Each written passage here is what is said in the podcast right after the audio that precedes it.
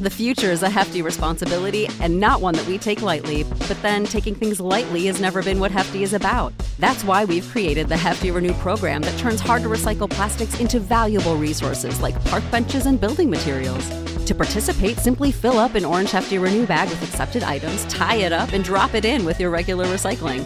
That's it. It's that easy. It's time to rethink recycling with Renew. Particular valued resources may vary by geography. More info available at heftyrenew.com.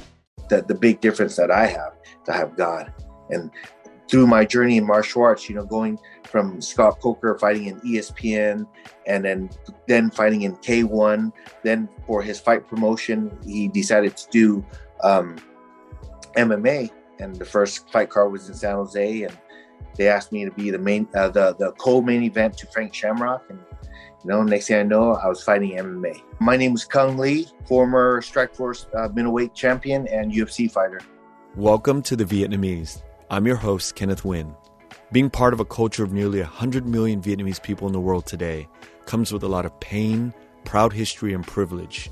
Join me as I highlight and explore the Vietnamese experience from all over the world.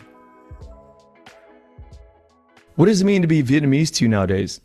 I take pride because I'm Vietnamese, and every time I fought, I always represent my people, the Vietnamese people, and all the people across the world. You know, I mean, and especially here in America, it's, you know, it's like the Asian community there's a lot of violence going on, a lot of, you know, Asian hate going on, and you know, every time I fought. I remember when I was younger, I grew up, I was being bullied, you know, coming to this country from, you know, Vietnam, and, you know, it was tough. So, and times are tough now for everyone. And it's not because you get bullied in school, but there's real criminals out there trying to, you know, hurt the Asians, you know, yeah. And it's not just the Asians, but it's happening everywhere with everything. But there's a massive increase in the Asian hate crimes. How old were you when you started the martial arts? I started martial arts when I was 10, more because I was getting beat up a lot and bullied. So my mom wanted me to, you know, do some kind of martial arts, and you know, she took me to a few classes. I liked it, but it was never consistent because my mom had to work sometimes 3 jobs. Yeah, and when you started to do martial arts, did you see an improvement in getting bullied or, you know, school, you know, interactions with other kids? Actually, you know, when I was getting bullied and then I started taking martial arts because I had a really good teacher, I was able to walk away from trouble. But then later on, when I got to junior high, it was a little bit different because if you didn't hold your ground and, you know, you're a chicken. It was a lot of it was like peer pressure or just the influences that was going on at the time. So a lot of times if you don't stand up for yourself, then you're going to keep getting picked on. And I realized I kept getting picked on. So I just started, you know, if someone's picking on me, I just threw the first punch. See, and that's the thing I think about society today or kids today, or, you know, just the decision to take the first punch if you're getting picked on.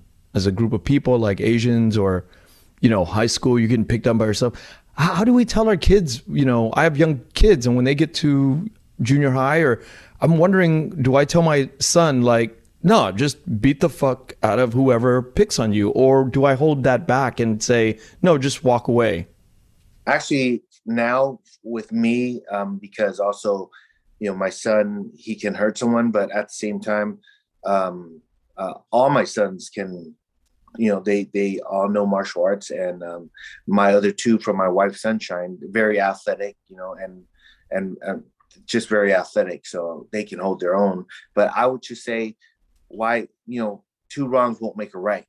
So the best as a parent, as a dad, you got to guide your son to be able to talk his way out of it, or just ignore it, back up and get out of, like, you know, out of that harm's way. Because I think when you fight someone, the only thing that you really gain is, you know, actually 2 things that you gain. You either hurt someone or you get hurt, or you both get hurt.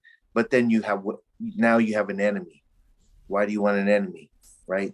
That's why instead it's all about, being, trying to be like, look what Jesus taught us, how he walked, how he treated his disciples, I mean, that you got to be the light in this world, or there'll be too much darkness. So you got to tell your kids, hey, even though you know how to fight, just walk away from it.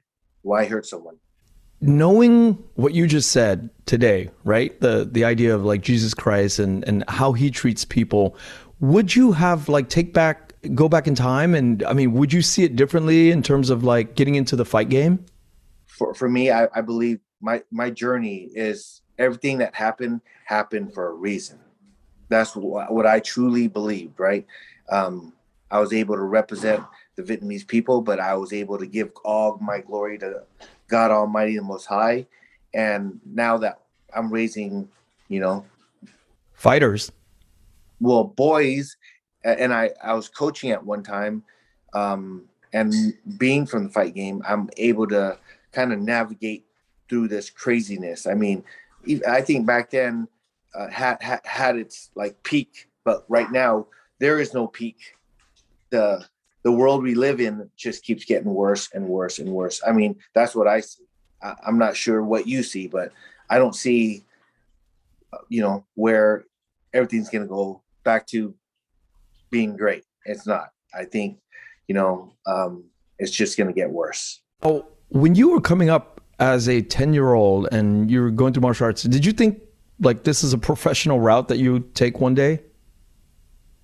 Definitely not. I just knew that every time I come home and, my mom says, why didn't you fight back? I didn't know how. So I told her what I do, I do my best. And then, this story goes in different, like stages, right? This is the first time I'm open to just speak about it because I feel like it'll help other kids, right? At the time, I didn't know how to fight. I didn't know how to do martial arts. I wasn't wrestling. So I didn't know how. And before on a few of my other interviews, I just kind of skipped it or just said that, when I finally did stand up for myself, I started throwing the first punch, right? So basically what happened was just, I didn't know what to do. So I asked my mom, I don't know what to do. And then, she says, if someone hits you, you got to hit them back. And I'm like, well, maybe we should, I got to learn how to punch someone. And she's okay. I take you to, let's look around for some martial arts schools. So we went looking around and we found a pretty good school. They sparred. You got to make sure you're going to put your kids in a dojo, interview the instructor, make sure he's legit. And then, watch some of his classes. The most important thing is watch the sparring, because that's as real as it's going to get. And depending on what kind of sparring that he does, I would suggest nowadays there's a lot of martial arts styles, but pick one that will work the top and the ground game as well. So, and then, but back then I went probably for about 10 months consistently, but then after that it was just like lucky if I get to practice once or twice a month, because all the jobs my mom had to continue to, besides her full-time job, because she wasn't making like the ends meet. So she would have to go out and get other jobs to make the ends meet, So now, can I ask you a little bit about your own father? Are you open to discussing that? Oh, my dad? Yeah. Remember, take nothing away from the father. For me, there's only one father. That's God Almighty, the Most High. I'm a dad. I see everyone else, we're just dads. You got to credit the Most High. That's just how it should be, because without him, we would never be dads. We wouldn't be sitting here talking. We would play, who knows where we'd be at, right? But I didn't have a strong relationship with my dad. He stayed back in Vietnam. Why did he stay back in Vietnam? he had another family, you know. Got it. So, you know, my mom says, you know, she's going, and he had a chance to go, and he decided to stay. And, you know, it is what it is. But later on, they try to work it out, and it didn't work out. And, you know, it's just part of what the world, you know, conjured up, because, you know, I know from reading the Bible, God wants it to be like Adam and Eve, always together, the only two together, you know. So yeah. And what kind of relationship did you have with your father eventually? The relationship I have with my dad, never strong, right? Never inspiring. And there was not really nothing inspiring that came from his mouth to motivate me.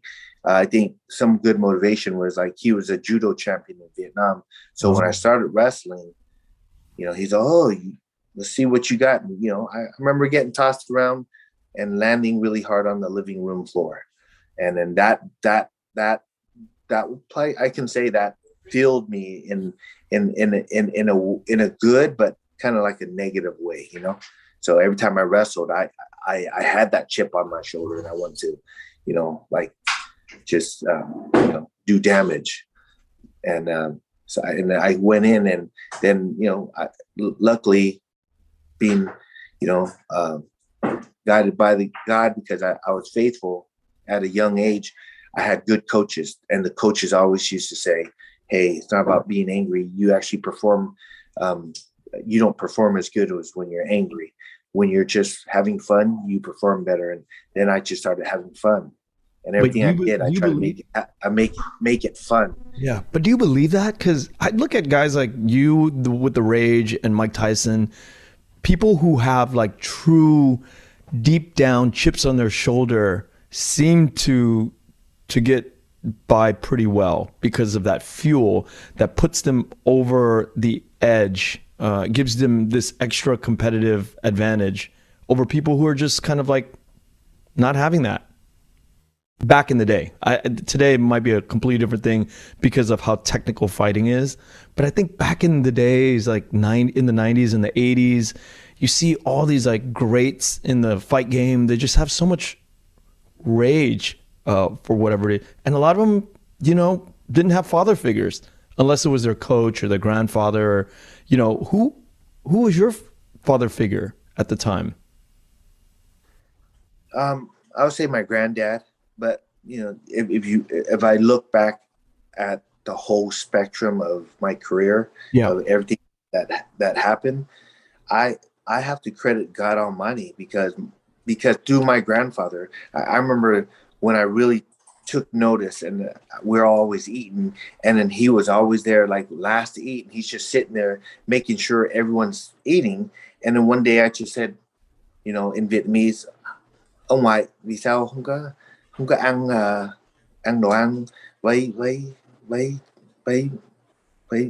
you know, my Vietnamese wasn't, I would speak part Vietnamese and English to him, and he said, "I want to make sure everyone is fed before I eat." And then every time he eats, before the family even eats, he has us doing a family prayer. You know, then he would be the one teaching me about, like, stuff in the Bible and about God. And I didn't understand that much about Jesus back then, because I was so young. I just wanted to play. But I know God Almighty was the creator of all things, heaven and earth and everything. And then so I was more like religious and a faithful follower, right? And I knew there was a devil, because what he taught me. But not until now, I realized, looking back at my career, because I was always in prayer before my matches, after my matches, a couple days before my matches, and then along with all the prayers that when we eat together as a family. And my grandfather used to always say, "Did you say your prayers? Did you say your prayers? Did you talk to the Father?" You know, and then that would just stick in my head. So I'm always talking to the Father. And I would just talk about, I didn't even realize I had a relationship with him. I just talked to him. And then I would say, I love you. And then down say our Father, and then Hail Marys. And then, but now I don't even say Hail Marys, because it's really, I'd rather say just the Lord's Prayer, because it's what I'm learning now, so. Yeah. Now, did your grandfather ever get to watch you fight?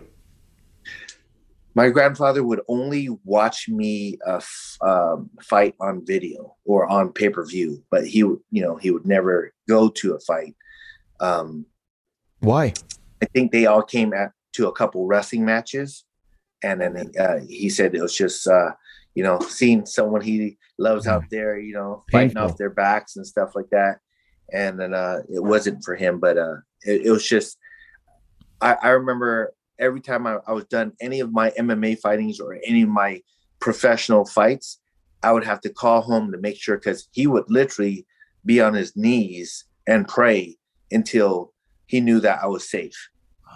So every single one of my professional fights, that's what my my mom and my aunts told me, that, because I remember one time I didn't call back because I was celebrating, and then my phone was blowing up, but I didn't pay attention to my phone. Then when I got it, and they're like, are you done fighting? I was like, yeah, I'm done. It's 1 a.m. The grandfather's still praying for you. I'm like, oh, okay.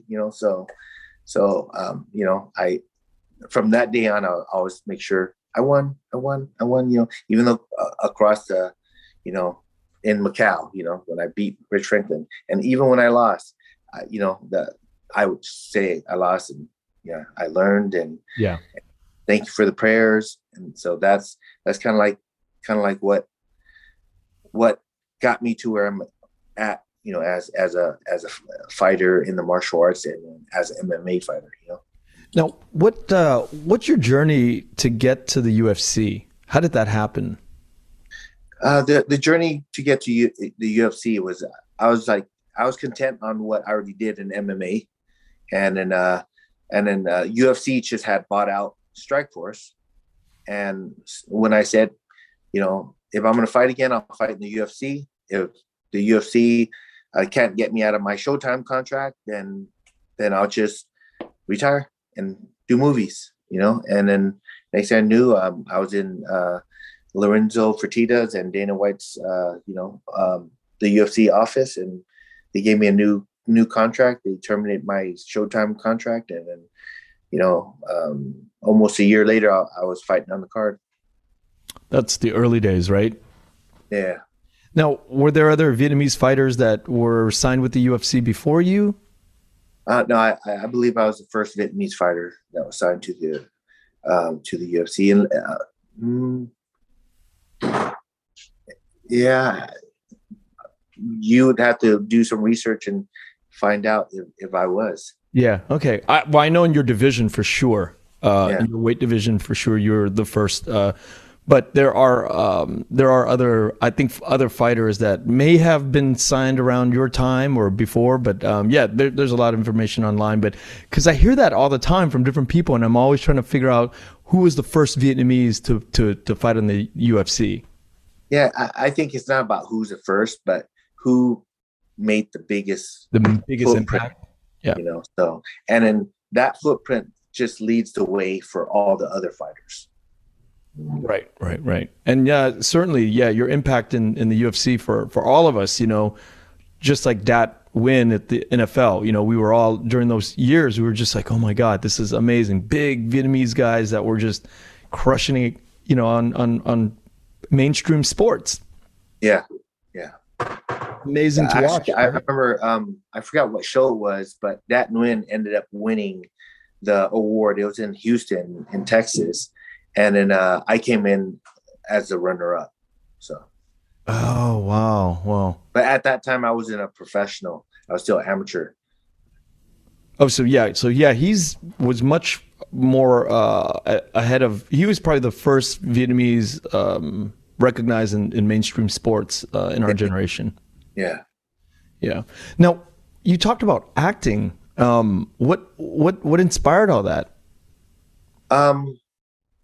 I think just watching too many Bruce Lee movies, you know, and then I realized, you know, after fighting, you know, what did I want to do? Because while I was fighting, I also ran, you know, a dojo, you know, and it was just, you're the first one in, the last to leave, you know. I felt like, you know, and I couldn't really pay the attention as a dad to my kids if I just continued to do fight game and, you know, doing this. And then just opportunities that I got, and like in the movie Fighting with Channing Tatum, then Pandorum with Ben Foster and Dennis Quaid, and then working with Wong Kar Wai and then Wu Ping in China.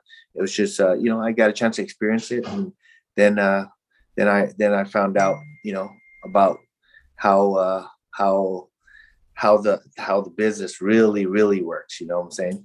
So tell me about that. What do you mean by that? Well, you know what? I just feel like that you kind of have to, you know, give up something, like sell something, you know, that doesn't even belong to you or the devil, you know, in order to get to that highest level. So, you know, and then, you know, it's just a choice that when it came down to it, do I continue to pursue this career, or do I you know, what do I want to do, you know? And then I, with my wife, I found that that her mom does exorcisms, and has done over half the exorcisms with her mom, and then helping people. And then, you know, then I realized, and then I got closer to the Father, and I understood the relationship of the Father and the Son, and what the Son did for us.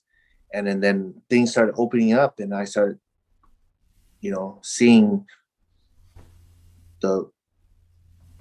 some craziness in you know, in LA. Like everyone's saying it's the city of angels.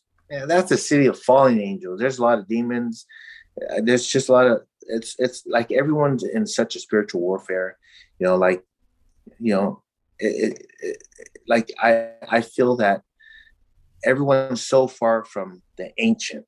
You forgot who created you. Look, you know, it's tough. You have kids, right? Yeah. You talked about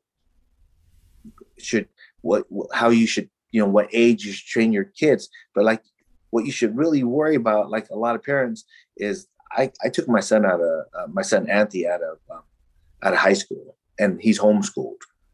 LGB, you know, this how I see it. You know, God didn't create Adam and Steve; He created Adam and Eve. And with the LGB, when they're starting messing with your kids, and it's like nationwide here, right? I mean, look what's happened. Look what's going on. Mandatory vaccine at one point. I believe Biden just got COVID, and he's quadruple vaccinated. Yeah. So you know? I'm going to you know, yeah, there's so many topics that we can go into, and I think that having a conversation before, you and I, we've had conversation before about this.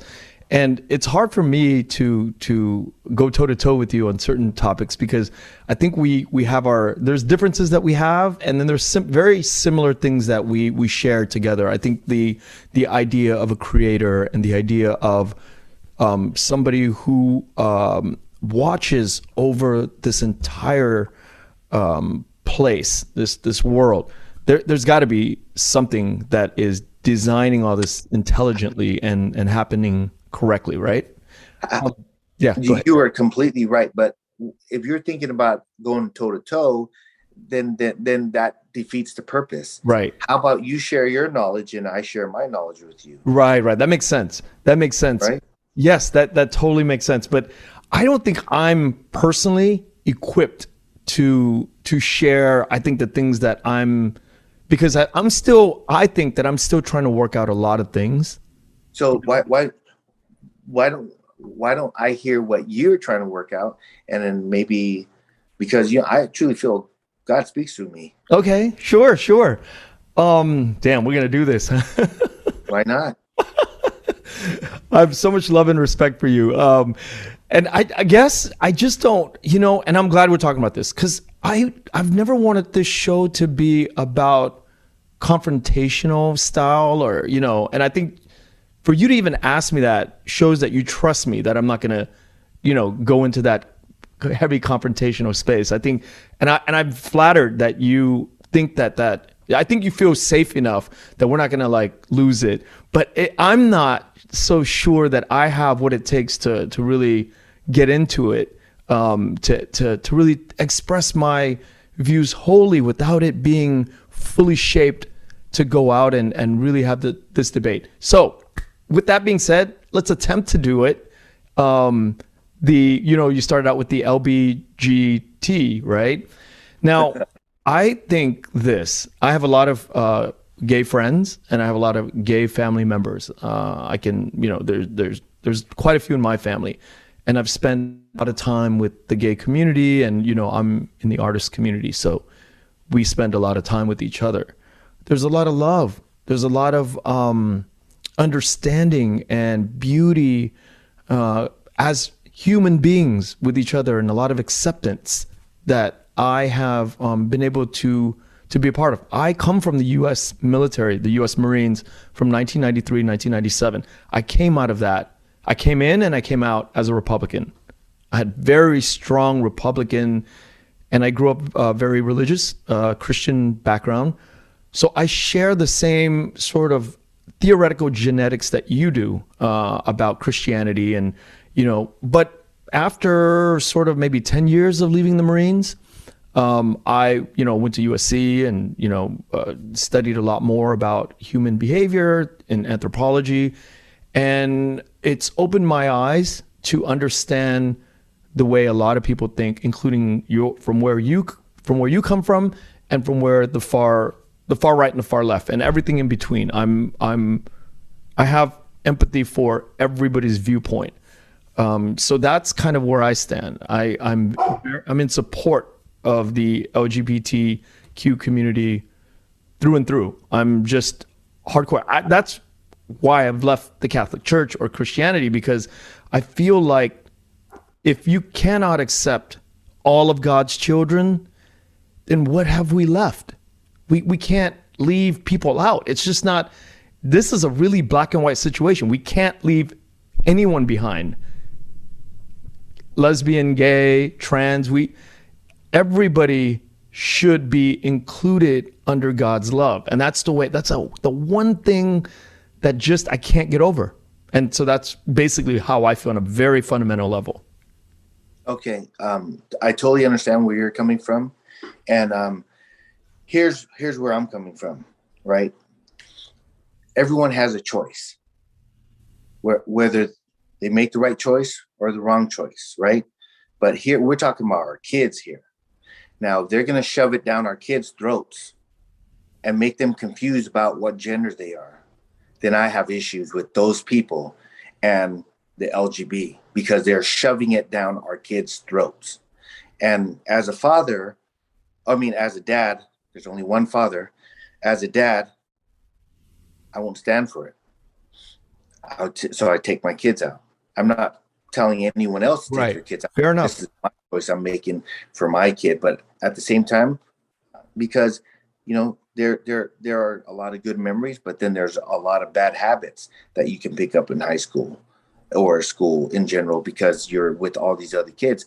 Now, look, if you don't see what the LGBT push has created, girls are getting raped in the bathroom.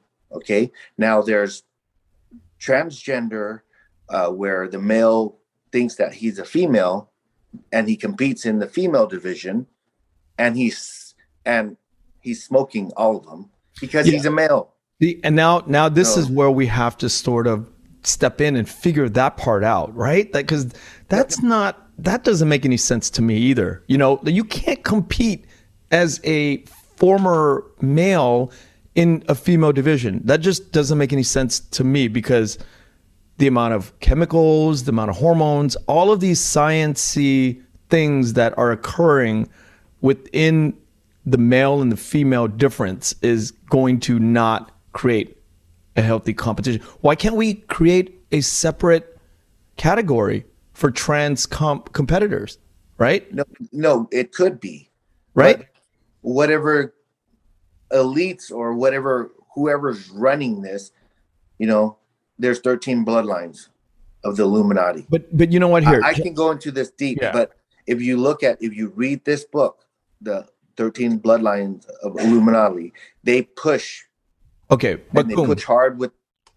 I think a lot of people, like at that level where they're trying to make these decisions, right? And like, I don't know if I'm even qualified to go toe to toe with you with the Illuminati and all that, but I can logically, from a very simple person, I'm a very simple guy, deduce this, which is this. A lot of people are still trying to figure out at the management level how to classify elite athletes. And I think that they haven't figured it out yet. And then once they see like that swimmer, Leah, I can't remember her last name.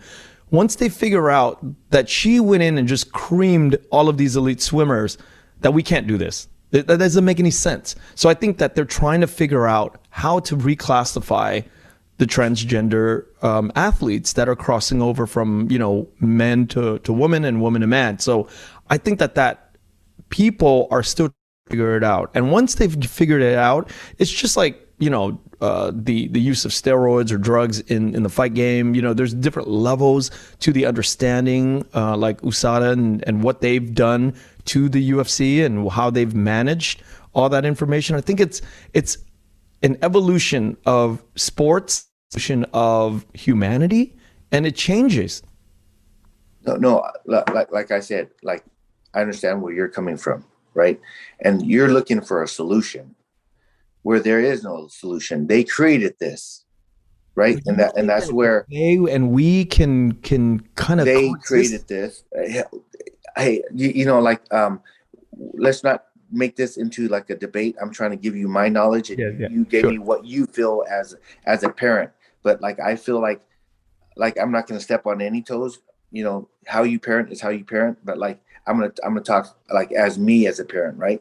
When I see the big picture, LGB, transgender, and all, I didn't hear about about 3 years ago, and all of a sudden, out of nowhere, they shove it down our throats. I mean, let's just not talk about the sports because that's a small percentage that we have to worry about. Okay, that. The athletic commission in whatever sport should handle that real quick, but they're not. They're gonna let it go. It's in the Olympics now. The most important thing is our children. Now, if our children becomes confused, because I just did this show for my friend, it's a pilot episode, and they had 3 kids on there, and this was all about the kids, about their journey. I had to talk to someone who wanted me to explain, you know, LGB, or explain maybe that they're not a female, but they might be a male, or they might be, you know, in between. I was like, whoa. So right away I said, Father, speak through me. Right away, I felt like, why are they doing this to kids? Why isn't there like a limit when they're mature enough to be talked about it? Maybe it should be talked about in college, but why are they shoving it down our throats now? And when you are okay with it and let your kids go to school with it, your kids are being affected without whether you know it or not. So it's the reason why I said, you know, God created Adam and Eve, not Adam and Steve. If you truly seek the knowledge and you've truly read the Bible all the way through, then you know, are they, and God, here's the thing, God is a merciful God. Now if they realize, oh, this isn't part of the Bible, are they willing to give that up? Are you willing to give up your house? Are you willing to give up everything and just walk the path with God? No, no one's gonna. I'm not gonna speak for everyone, but for the majority, no. Yeah, for the few, yes, yeah, because we understand and we seek God with all of our hearts. Yeah. But this is being pushed on us. This is an agenda, and I have to say, with all the knowledge that you already have and already know, you support it because of what you do. But like, you got to understand, what if it affects your kids? What if your kids start thinking, sure, let me girl thinks he's a boy now? Sure, let me answer that. That's a great question and a fair question. I think humanity is evolving, and I think hundreds of years ago, there probably existed the same amount of percentage of people in different cultures, because you can read about American Indians having its own classifications of transgendered Indians. There's records of all of this stuff that happened in the 1500s and 1600s, and you can go to Thailand and you can see the classification is totally different from the way us Judeo-Christian society views this stuff.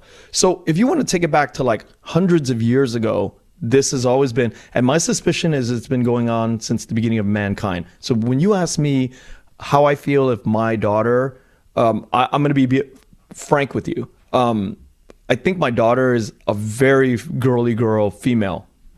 I don't think that's going to happen. But if it did happen, I would ask her and talk to her and have a conversation about, what does it mean? How did you arrive at this idea? And really talk to her and get to know what that journey is for her. And I would be like what you said, is I would emulate God the Father and Jesus Christ and understand John 16. God is love. And I would love my daughter regardless of who she was. I would love her. I love my daughter and my son so much that I want to emulate God, and I want to emulate what God said in John 16, which is God is love.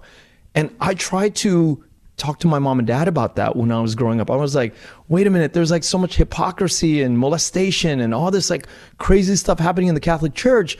And all I need is to understand God is love. And if we remove all political lines, if we remove all sort of theoretical things in the world and remove polarization and sides and red and green and all we go back to is God is love, and we all will be fine. So if I treated my daughter and got to know her and got to understand like what her thought process, and go, you know what? I hear you and I love you. Continue to be you. That's how I would do it, right? That's just me. I'm like, I would love my daughter. I would love my neighbor. I would love people just the way 16 in the Bible, God is love. And that is, you know, it's printed, I think, on the bottom of these In-N-Out cups, right? It's a huge thing that I feel like my mom and dad could never fight back when it came to that word for me. They could never answer in their logic to fight back with any of it. Okay, so wait, you're telling me like this whole homosexual like group right here has to get out of the Catholic Church or any sort of Christian church because they're gay? That doesn't make any sense to me. They're not hurting nobody. They're not doing anything to anybody. Were you born gay, Mom? No. Were you born gay, Dad? No. Well, nobody's coming after you guys for being straight, you know? Let's just, this is the way I kind of told my mom and dad. I was like, let's just let them be. Let everybody be, and we can try to practice what you are teaching me from your Bible, which is God is love. I'm just telling my mom and dad that. And tiếng Việt kêu bằng like it's cứng họng, right? It's like their throats stopped. They can't reply to that, because you can't tell me that my connection with the Creator is a direct connection. I sit and meditate, do my 20 minutes in the morning and night, and I'm talking to and I'm thinking and connecting with this like huge being, right? This omnipresent, omnipotent, powerful being that doesn't reside in a priest, doesn't reside in the church, doesn't reside in some temple or some synagogue. It's just me having a direct line with my what you classify as your father. And I agree and I respect that. And then I think that the LGBT community, or any community in the world, you know, is fair game for love.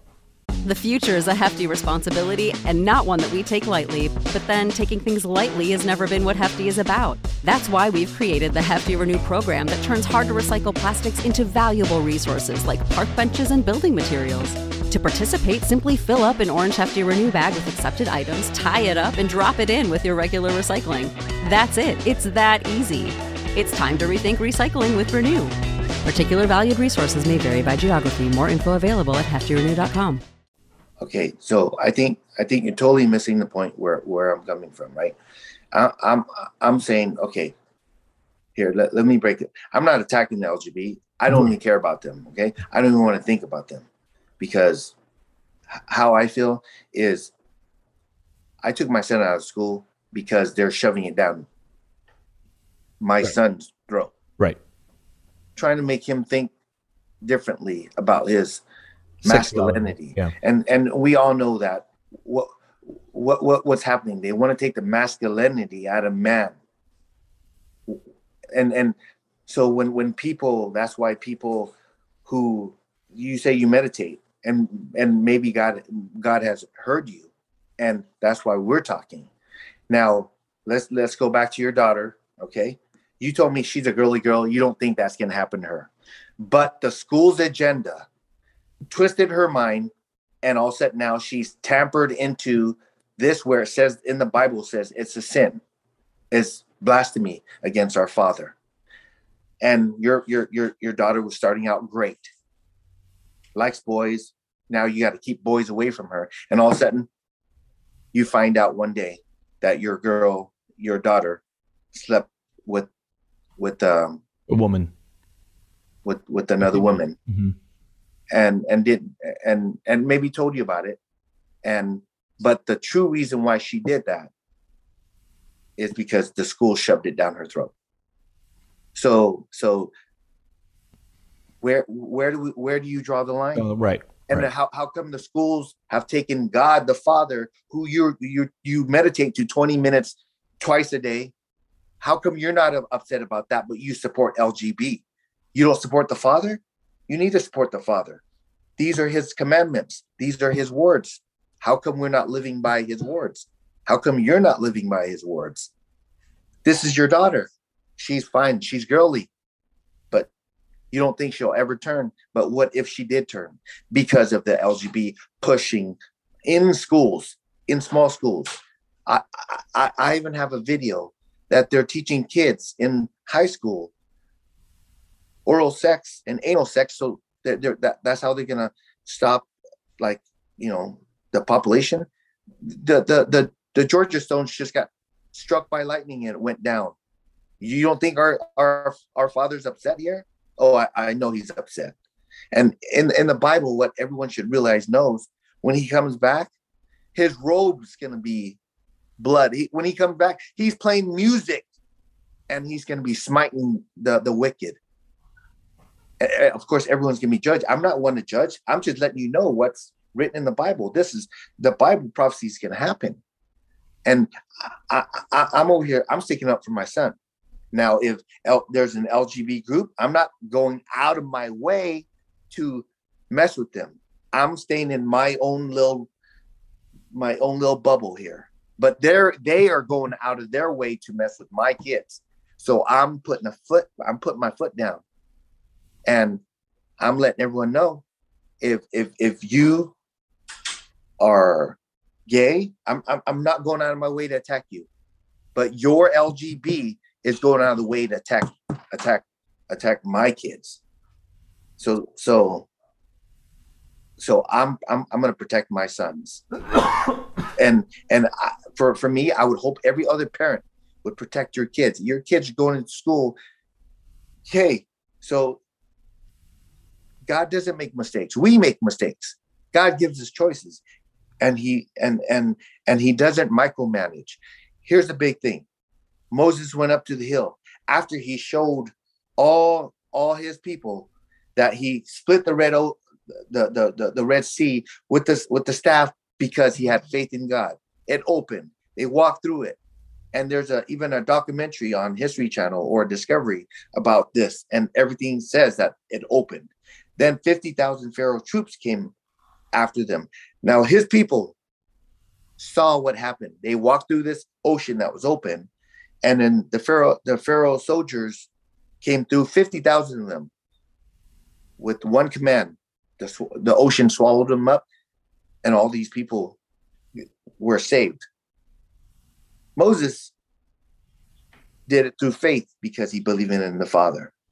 So after that, then Moses had to go to the mountains to get to accept the 10 commandments. When he came back, everyone was doing some nasty stuff, already worshiping another, God. And that's how easy we are deceived, because the devil, his name, he has many names, but I'll give you a few. Ancient foe of mankind. He was there from the beginning. Who do you think? Even in the Illuminati, it says they were the one who created gays. It's in there. 13 bloodlines. You can look it up. And after that, our Father still forgave these people because Moses asked him to. I mean, there's a line you got to draw. If you're gay or lesbian or LGBT or transgender or whatever you are, stay in your lane. Why are you trying to cram everything down all these kids and the parents? So as parents, you should see what's going on. Cung, first of all, I want to comment on our discussion. I want to tell you how much I appreciate you giving me the chance to list, to speak, and then vice versa. We're having it's a very civil conversation that I would love to continue this in person with you one day, because I think that I don't have things figured out. Because I don't have a lot of friends that sort of think the way you do, and I've left that community a long time ago. And one day, I think you and I sit having hours-long dinners.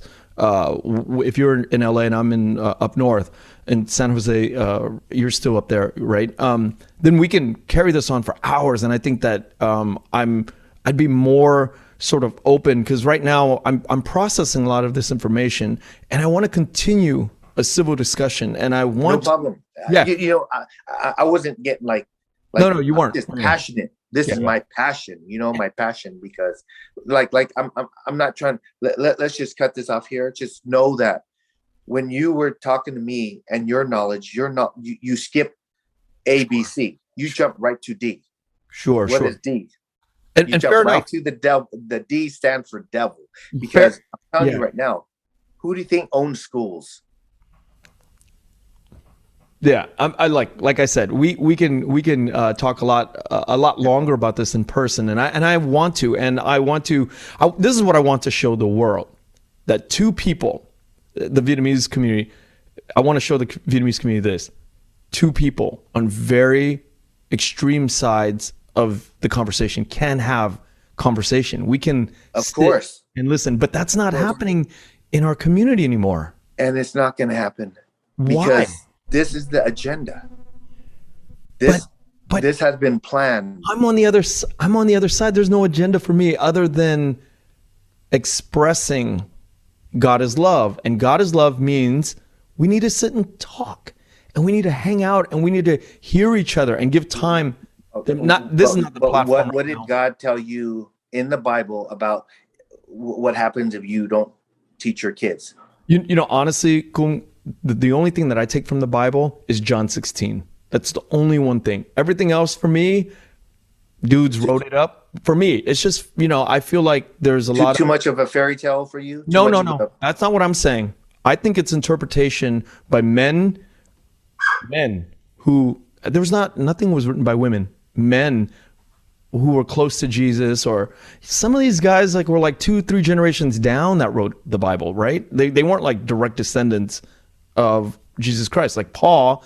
Well, the King James version is the closest that you'll get. And and why do you think remember there's books and books that were hidden. Yeah, there's hidden books, and then there's or not that didn't make it in. We can talk a lot. I'll go deep with this stuff. I'm just letting you know now. This is the agenda. I can send me your number. I'll send you a Telegram link. I even have my own group, very small group, and these are the people that are woke. They know what's going on, and I'm telling you right now, I'm telling all your listeners, and I'm telling everyone, the great deceiver is out there, and we're living in Revelations, and Jesus is coming soon. There, I said it. There you have it. Believe it or not. Fair enough. And yeah, and you know, this is a place that we can have this discussion, and we have. And I do appreciate from where you come from, and I am still navigating. You know, I've talked to a few of my friends about, like, because I don't have many guests that are from the you know, from your sort of religious camp. Right. You're the first person that I've ever had on. And, you know, it's a challenge to kind of navigate for me, the conversation and how to make it still engaging between us and not shut the listeners off or not turning people off about, you know, either way where I go too hard or you go too hard. You know, it's a balancing act that I'm still trying to figure out. And I enjoy the conversation with you greatly. And I really do. And I hope that we have more of these and find out a way that people from all different parts of the spectrum can sit together and have a conversation. And maybe it's not as hardcore as religion. And maybe we identify a lot, because I love the fight game, and I want to learn more about your life in the fight game. And that's what I came for, right? I came for the UFC and the fighting stories. And you know, obviously this is a passion in your life right now. This is a lifestyle that you... Hold on. It's always been a passion in my life. Oh. I've always given God all the glory. I've always prayed to him before every single wrestling match. From day one, it was always like this, huh? From day one. I remember as a kid, I had a little rosary. During wrestling matches, in between matches, I'm doing my rosaries. Wow. But see, at that time, I didn't understand because I was praying to win. Now I have a relationship, and I understood. And then, but I would talk like I was just a kid, and I was free to talk. And even though no one answered, I felt like someone was listening. Right. And every time I won. And every time I lost, I took every loss as a lesson. And then, so I've been close since I was young, and now I'm even closer. I'm at another, I feel like it's like what you put in, it's what you get out. Right. Right. Look at this heat wave we're experiencing. My wife and I, we literally went on 7-Eleven. It was a heat wave. We woke up and we're like, man, we're gonna get dressed up and go out. We just said, you know what, we're gonna go to the beach, and we're gonna go to the place we got married. Literally, we prayed about it. The whole Monterey and Carmel had a mist. And then where we got married, there was. Like, it's usually packed because it's the most amazing view. There's people, like, we showed up, there's 4 cars, three of the cars are leaving. And before we showed up, literally my wife and I, we went to another beach where we got all baptized, and we prayed there. Then we left and we came there. And when we prayed there, we just hoped for 15 minutes of just a place to ourselves so we can, like, read each other our things, and, you know, and kind of, like, be get that connection with God. Yeah. And literally the 3 cars left, we pulled in, we're getting all our little, you know, water, our packs. We walked in there. There was another car there, but no one was there. We literally was there for over an hour. And this is not normal. Then it became dark, and we walked back to the car, and all of a sudden those other people were coming off the hiking trail. So we know, like, wow, just for that, you did all that for us. And it was like scorching hot in San Jose. It's crazy. So, and a lot of these things happen for my wife and I. You ask and you receive. You seek and you'll find. What do you do? I think people are not seeking enough, yeah. and they don't have that relationship. Well, what do you typically do for a good time, like for fun? Go to the beach, hang out, yeah, pray. Do you drink at all? You know what? I don't drink. To relax sometimes, I'll smoke some weed. Yeah, you know? So, yeah. Cool. I'm glad to hear that. In the bottom, you know, and I'll smoke just because I'm stressed. Yeah. Or, you know, want to relax after a hard day of training, you know? Do you have to do other things outside of the fight game to kind of like to exist, you know, money and stuff, or do you? Oh yeah, I do some private lessons, and then, but still in the fight game though, right? I do more like for people who want to defend themselves, or I do a lot of kids, you know, and I train a lot of kids and like privately, and then like, you know, it's, and for me, like after I train, you know, and I make sure it's okay with their parents, whether they're religious or Buddhist or whatever. I still pray, and I pray to the Father, and they all want to come in. And mm-hmm. every time I pray, there's people. Even at the tournament I took my son to, yeah, there's majority of them because they follow the Shaolin style.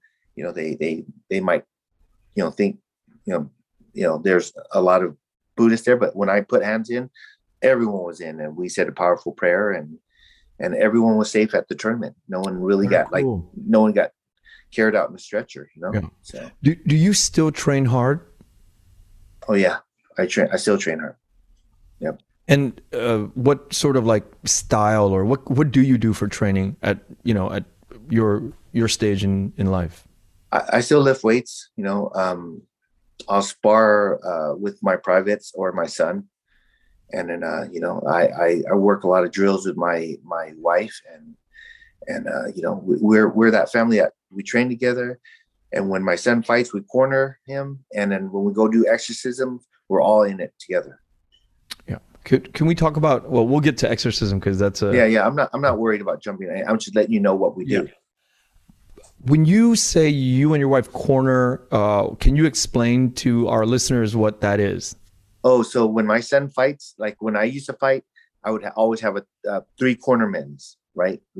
Someone who knows how to deal with cuts, someone who, you know, makes sure everything's right, and the other person's coaching you, right? So I coach my son. My wife will, you know, give him water or, you know, make sure he's right, motivate him and say, you're doing a great job. And, you know, like she's like, my voice is not as like deep as hers, so when I'll say it, she'll say it louder, and it'll get to my son. Because a lot of times people are cheering and there's like fans are going nuts, so we gotta be loud. And so she's definitely loud. Yeah, so the reason I asked that question is that very thing. It's like I always hear about this like cornering stuff, right? And I always wonder, because you hear it when you go to a fight, you can hear the corners giving instruction. How much instruction can a fighter actually absorb from their corner when they're in high-level stress situations? It depends on the connection that you have with the fighter, right? If you're talking to the fighter, you're coaching the fighter, which I do my son and all my other fighters, I'm very hands-on, right? I'll tell them, hey, take a deep breath. Look at me. I want to see your eyes at me. Take a breath. Okay, good. Okay, your left hand's down. You're not throwing your left kick. Where's your jab? Establish that jab. Feints. And where's your feints? Take that angle. Why are we standing in front of him? Take a deep breath. Go out there, hit what's open, and defend what's coming. Got it? Good. Take a deep breath. Let's go. Boom. Next round. And does it get to the fighter's mind? Are they able to implement? Oh yeah. Instructing. See, what you don't understand about fighters. They have, when you're in there and you're fighting at a very high level, there's got to be some intelligence up there. Yeah, you got to be able to process, and you got to take at the same time slow down your heart rate, slow down your breath, and at the same and listen to your corner, because if you don't listen to your corner, things happen. I learned the hard way. I didn't listen to my corner. I ended up losing these matches. You know? Can't be a dumb person to be winning or to. No, it's not. You can be dumb and strong and win. Really? But when you get to the high level guys that know how to fight, that have been in, not know how to fight. Everyone in the fight game knows how to fight, but have been in many wars and has a lot of experience. You know, those guys will pick apart those like the meatheads, you know. when you think about your son, and you obviously as a parent, we know how intelligent, how talented, how skilled, and when we look and we analyze their life and their future, and we're like, maybe, like my daughter wants to be a singer, and I go, in my brain, I'm like, okay, I think you're here, and maybe you have a shot to get to here, but to get to here is not really where the pay and the money, you know, you got to get to here, but maybe they don't have it. Do you have those thoughts with your son or any of the fighters you work with? Yeah, of course. Like for me, because I'm very detailed, I'm going to find out exactly what my fighter or my son truly wants. And if he truly wants to be a fighter and give it all he has, then I give him all my knowledge and I guide him through it. And there's a saying, you know, and there's no wrong answer. Would you rather be wise or would you rather be smart? Right? There's no wrong answer, but most people pick. What would you pick? I would pick wise. I mean, that's a no-brainer. So both parties, we're going to learn from our own mistakes. That's being wise. So we get the knowledge from our mistakes or things that we learn, right? But the smart ones will ask the wise one what they did and not make those same mistakes. So he's being smart and wise, right? So I'll always have those talks with my son. Let's be smart about this and let's learn from all these other fighters. Look at the mistake he did here. Look at all these mistakes these fighters made. Let's avoid them. How do we avoid them? Let's implement these game plans so you're not even in these positions. So we got to manipulate these things. But of course, now with all the experience I've had over the years and I'm coaching my son, I'm even better now. So it's a big benefit for him. And you know, like, and my other son, he's like, he's in real estate. You know, I tell him, you got to go after it. Like you're, you know, it's that hunger. It's just like training. You train, you do good in training. The same effort in your training, it has to go out there in your business and your everything that you do in life, you know? But you know, we got to see our mom and dad and, these people struggle, right? The previous generation of the Vietnamese, we got to see these people like work 2-3 jobs and scrub toilets. I mean, we saw them really get on their hands and knees for us, and they would remind us. Our kids are not seeing that, and they have beautiful homes and they're living in comfortable situations. Do you think that they will ever be as hungry as you and I? I can't speak for them, but I mean, there's a different level of being hungry, you know, but for me, I think my son will be, because I'm the one giving him examples and showing him through, you know, practice what you preach. I'm doing it with him, or he's seen me do it. So he's seen it. But like, I think that's the biggest problem these days, is that parents need to be a little bit more involved with their kids. That's a big problem. Yeah. I mean, like, people don't care. It's all about, everyone's so stuck to selfishness ways, and it's hard to see through that layer. I mean, sometimes I'm sitting with my kids and I'm on my phone, you know, and I'm like, what am I doing? I catch myself all the time. I'm like on my phone, I'm looking at social media shit that's not even important. And I gotta like consciously, I mean, and I'm thinking to myself, if I, at this age and this aware, am having trouble with this addiction, with things that matter the most, my children, I can't imagine how young people are dealing with this shit. I mean, there's kids that run into things because they're on their phone, you know, I mean, or there's some that play the game and walk off a cliff. I mean, that's how bad it is now. And, you know, like I said, everything's an agenda. Sorry to say it, but it's the truth. Yep. The agenda is money, a lot of money, especially with the social media stuff. Now, let me ask you this. I want to cross over into the exorcism game. Are there any comparisons? And we'll get into, you know how you got into it, but I want to know right off the bat, are there comparisons when you practice exorcism to the fight game? Oh yeah. The biggest thing is like before you're getting ready to go fight and you're in that zone, it's like before, when we know we're going to do an exorcism, we get in that zone. But at the same time, the biggest difference is I don't stay like tense, because that's what, you know, will tire you out. For me, I know it's coming. The fight's going to come. It's going to happen. And I'm in prayer up until I fight. Same thing. I'm in prayer. And when I'm in prayer, I'm happy. I'm good. I'm connected. Then when I'm at that fight, I already know that, because the two biggest thing here is when I go into a fight, I believe I'm going to win, but I don't know, because anything could happen. Yeah. When I'm in this fight, I know it's going to be scary, but I know I'm going to win, because I'm not doing anything except be the vessel there and say my prayers and, you know, command it in authority. So it's all my faith and all the Lord's doing. So I'm just there as a vessel. Can you walk me through the moment, from the moment you get a phone call that this is something that you need to show up to the very end? I can do a quick breakdown. Yeah. Going back to, this is when I've never done an exorcism. I had a buddy of mine call me, because I just started my mother-in-law and my wife's Instagram called Spiritual Battles Worldwide. And then the first week we posted her talking about her 400 plus exorcisms that she's done, and they all been successful. And all of a sudden, a couple posts, I added a couple more posts about Ouija boards, stay away from Ouija boards. And next thing I know, my buddy calls me, and this was like 8:30 at night.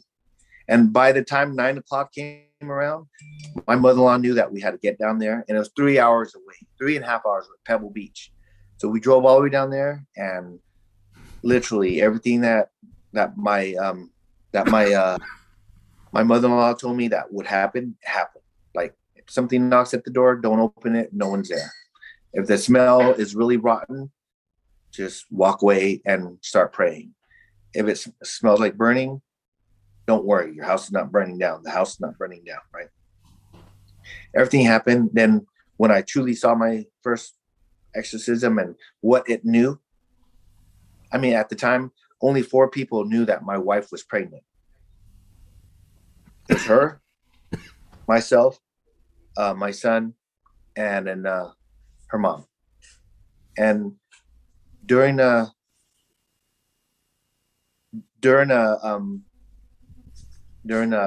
prayer, you know, when the person turned, literally came up and said, "I'm going to eat that baby of yours." Crawled up in a weird way, then started doing weird stuff, bending backwards. And it's all, it, at that time, I was definitely, it was like, my words were like, you're just frozen, you know? Like deer in headlights, right? My mother-in-law was like, "Close the door." My job was to keep her fiance away from the group. So my mother-in-law did it outside in the backyard, and of course my buddy's all, "Oh," it's like he's all, "All my neighbors are gonna think I'm crazy." I'm all, "You better hope the cops don't come." That's how loud it got, you know. So I'm just from that. And then after the next day, after my mother-in-law and my wife cast out 8 demons, they sent us a picture, because they ended up putting us at a hotel, because we were done like at 4 a.m, right? We got a picture of her bow tie and her hair was a number 8. We have the picture. And before we came, there's a letter that he took out of her journal that already told us that already knew that we were coming, and it was going to take our soul too. So I mean, it was like literally that was like the devil himself talking to us. No, all these threats that you get, like taking your soul and, you know, your baby and all these threats, is there a possibility that it can happen? No. then it's just empty threats from empty threats. But if you believe it, that gives them more strength. They feed off fear and they feed off their lies. And the more you believe, the more strong they get. That's how many have you gone through now? In cases like demonic attachment stuff, I say about 30 with them, but like on their own, they from 400 they're close to 500 now. 500. So wait, there's more happening than just demonic attachments. Oh yeah, so right now the demons are more aggressive than ever, but at the same time, when there's two or more that gathers in God Almighty's name, God's in the midst. So when the first exorcism I saw, it was just my mother-in-law and my wife, and they cast out 8 demons, and she looked crazy, right? I mean, but lately when now I'm involved and there's me, my son, my wife, and we all put hands on them and we all pray, and it's so powerful that the demon don't even get a chance to fight. It's out, because we're created in God's likeness, and we're in His image. So that's what a lot of people don't realize, how powerful they are. And what do you think? What's going on? You know, like chemtrails and GMO foods and everything in our water. There's a reason for everything. Now, the possessed subject, when you guys are have released the demonic attachment, do they go back to normal lives and become regular people again, or are their souls or their psychology, is it compromised for the rest of their life? No, once they get like, if it's a successful exorcism, put it this way: our last exorcism, it was in Corona, California. We went on, and as we were walking up, because we like to park our vehicles far away, so because the demons, they have power over electrical, and they can ruin your vehicle and do certain stuff to it. But we were walking up, and this girl was in a wheelchair, and already covering her ears and shaking. And soon as I didn't expect we're gonna start, right? My mother-in-law came there, smacked the cross on her head and started praying, and we all put hands on her. We all started praying. And then when it was done, my mother-in-law says, anoint her. And I saw like that big imprint of the cross. It was hard not to look at it. And I was like trying not to look at, the eyes, because if it's still there, you never want to look at it in the eyes, right? So, but after we were done, every single one of her member, like her family who was there, was affected, because they always try to help her, because she, she goes into seizures and stuff like that. So they try to help her. So they're all affected by this demonic or multiple entities. And so, but when we were done, we cleansed the house. We cast out everything in the house. We cast out everything for them, all their attachments. She was walking. She didn't need a wheelchair. So things like that happen, and then after, we end up going off, we go off and work on the next, whoever else needs help. That's how it works. I remember you, back in the day when you were in your acting mode, you were talking and working with another director named Ham Jung. Mm-hmm. I don't know if you remember. Ham. Yeah. I think he had a project called Boiling Point or something like that. That's right, Boiling Point. It was a script that was. I remember that you guys were in negotiation and trying to work the deal out. I don't know if you know this, but because Boiling Point was an action film, right? Yeah. But I don't know if you know this, but that director is very much into this. He's very into the horror. He's very much into exorcism and the stories that happen in the supernatural space. And I told him about you and, our conversations. And he was like very surprised, because obviously we all know you through UFC, through fighting and the serious high level game. And I can't imagine this being anything less than high level for you, right? Like, you're approaching this with the same seriousness and the same tenacity that you would with oh yeah game. Oh yeah, like when you cast out demons, you have to be you got to have authority, because Psalms 91, you know, you have authority to tread upon the lion and the adder.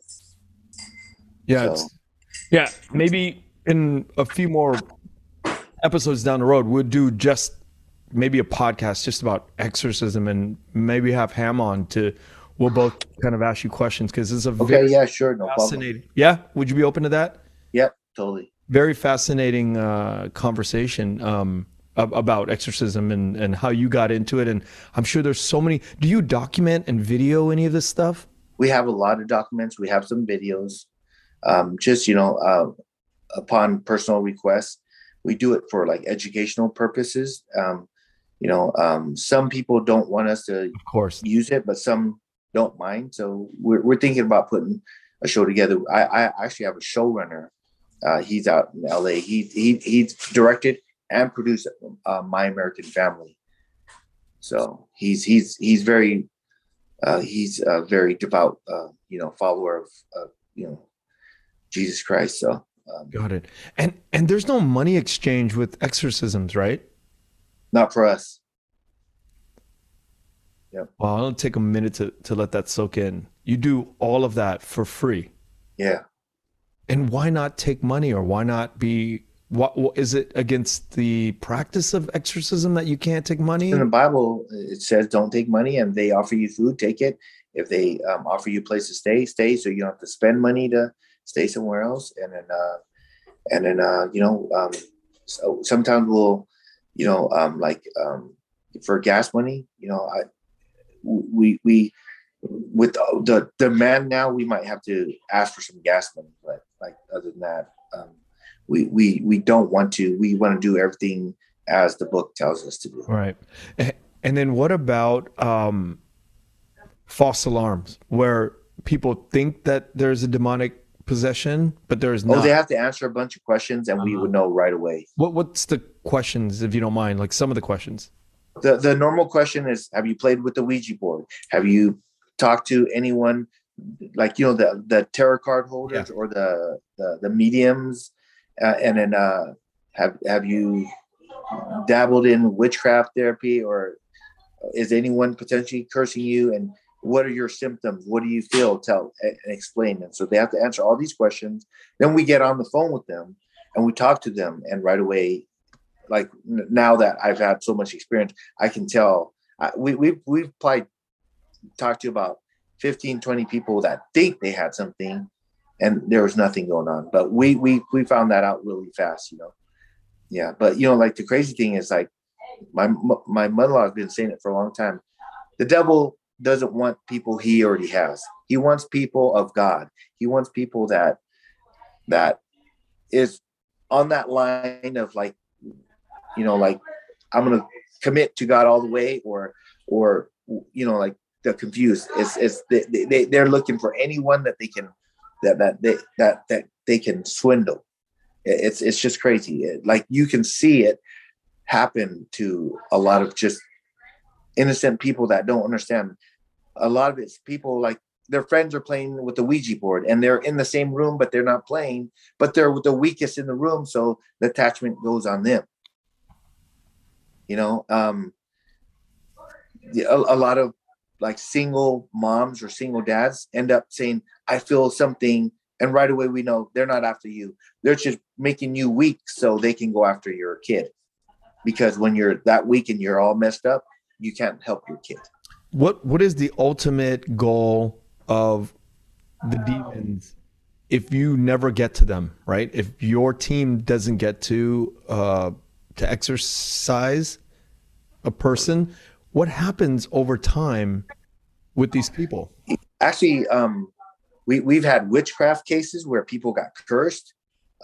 We've had people's kids who are, like, on the borderline, and we prayed on the phone all for them. Or after we get off the phone with them, we get their names and everything about them, and we all put our hands together the four of us, and we pray to the Father in Jesus Christ's name. And then we check up on them. And usually within 3 days, they're like, my life. Then now a lot of them, they're calling, hey, should I just met someone. We're like, whoa, slow down. Just seek God first before you start looking for a relationship. Right. So a lot of people don't understand. Oh, I'm free now. I feel great. I want to go do things. No, don't jump into a relationship. The relationship needs to be built with the Father. He just saved you from a demon. It's not us. It's the Father and the Son. We're just there. We're just a vessel. That's it. We don't take any credit for it. The reason I do listen to these stories and have belief that there is some reality to all of this is because, again, if you go to thousands of years of human culture, you see possessions. You see all of these type of stories, good and evil, and you see people, shamans, or you see, in your case, people who are exercising. This is a reality, I think, that happens that we can't really explain it yet in terms of like quantum physics or, in a physical manifestation in theory. We can't really talk about it entirely. I think the easiest thing is, right, a lot of people say, well, I don't believe in God or I don't believe in the devil. But do you see the air you breathe? Do you believe in air? How do you think the air got here? Yeah, yeah, you're entirely right. There's science like quantum physics right now, which is like computers, quantum computers that are happening, like they're turning an object this way and it's going another way at the same time in another part of the world. That's nothing's connected. People, scientists don't even understand how that's happening yet. If that's going on, to me, this is the way I look at it. If that's going on right now and the air you breathe and you can't explain it as, 100 years ago we can explain it. Now we can explain it. All this other paranormal, supernatural stuff, it will be explained one day, I think. It'll be... Hey, do one research for me. See where funding from NASA is coming from. Then you'll know what science is all about. Science was... Remember, I gotta say, because we read a lot of the lost books or whatever they call it, man, the things that the devil did to Adam and Eve, then you'll understand how he got his ideas of everything that's going on. It all started back then. And I think there's a boiling point for our Father. And I truly believe Jesus is coming back soon. Like their agenda is 2030. Right? That's their agenda. That we will all have nothing but be happy. That's what the elites, the New World Order, and everyone will be chipped. And at one point, look at why would these stones have to manage the population at 500 million people? Why would they even have it on there? You know who put it on there, right? I think the Masons and all these groups, the Rothschilds or Rockefellers or whatever they are. They serve one God, which is, the devil, not even a God. A lot of people don't even know what the devil is. Everyone thinks he's like an archangel. Do you know what the devil is? I mean, biblically, it's Lucifer who, came down from heaven. Where was Lucifer before on the right, that when he was on the right side? Right side of God. He was God's right-hand man. He was a cherub. Light. With four faces. That's like the highest angel there. It's a cherub. He guarded God's throne. And so now he's got the name, Ancient Fool of Mankind. Ugly dragon, the serpent, the creator of all sins. So if you look at it, there would not be no sin if the devil didn't do all he did. And I appreciate the conversation today, and thank you so much. I feel like, as I said, you know, every conversation with you will get more enriched. It'll get more, you know, we'll find our flow. And I would love to have you back on and maybe have another guest sometimes, like Ham. Sure, no problem. About exorcism and stuff like that. But for the most part, you know, we have another 7 years till 2030, and we're going to keep tracking this, you and me, on this show. Thank you so much, Cung. I really appreciate your time and your, you know, all of the work that you've done in your world, and you know it reflects greatly on part of the tapestry of the Vietnamese culture. Thanks for having me. Thank you. Thank you for listening to The Vietnamese with Kenneth Nguyen. The Vietnamese is produced by Brittany Tran. Special thanks to Jane Nguyen, Catherine Nguyen, Tina Pham, Sydney Jamie, and Christo Trinh. Please find us on Instagram, Facebook, and TikTok at The Vietnamese Podcast. You can also find us on YouTube, where you can subscribe, like, and comment. Please rate and give us a review wherever you find our podcast. Thanks again for listening.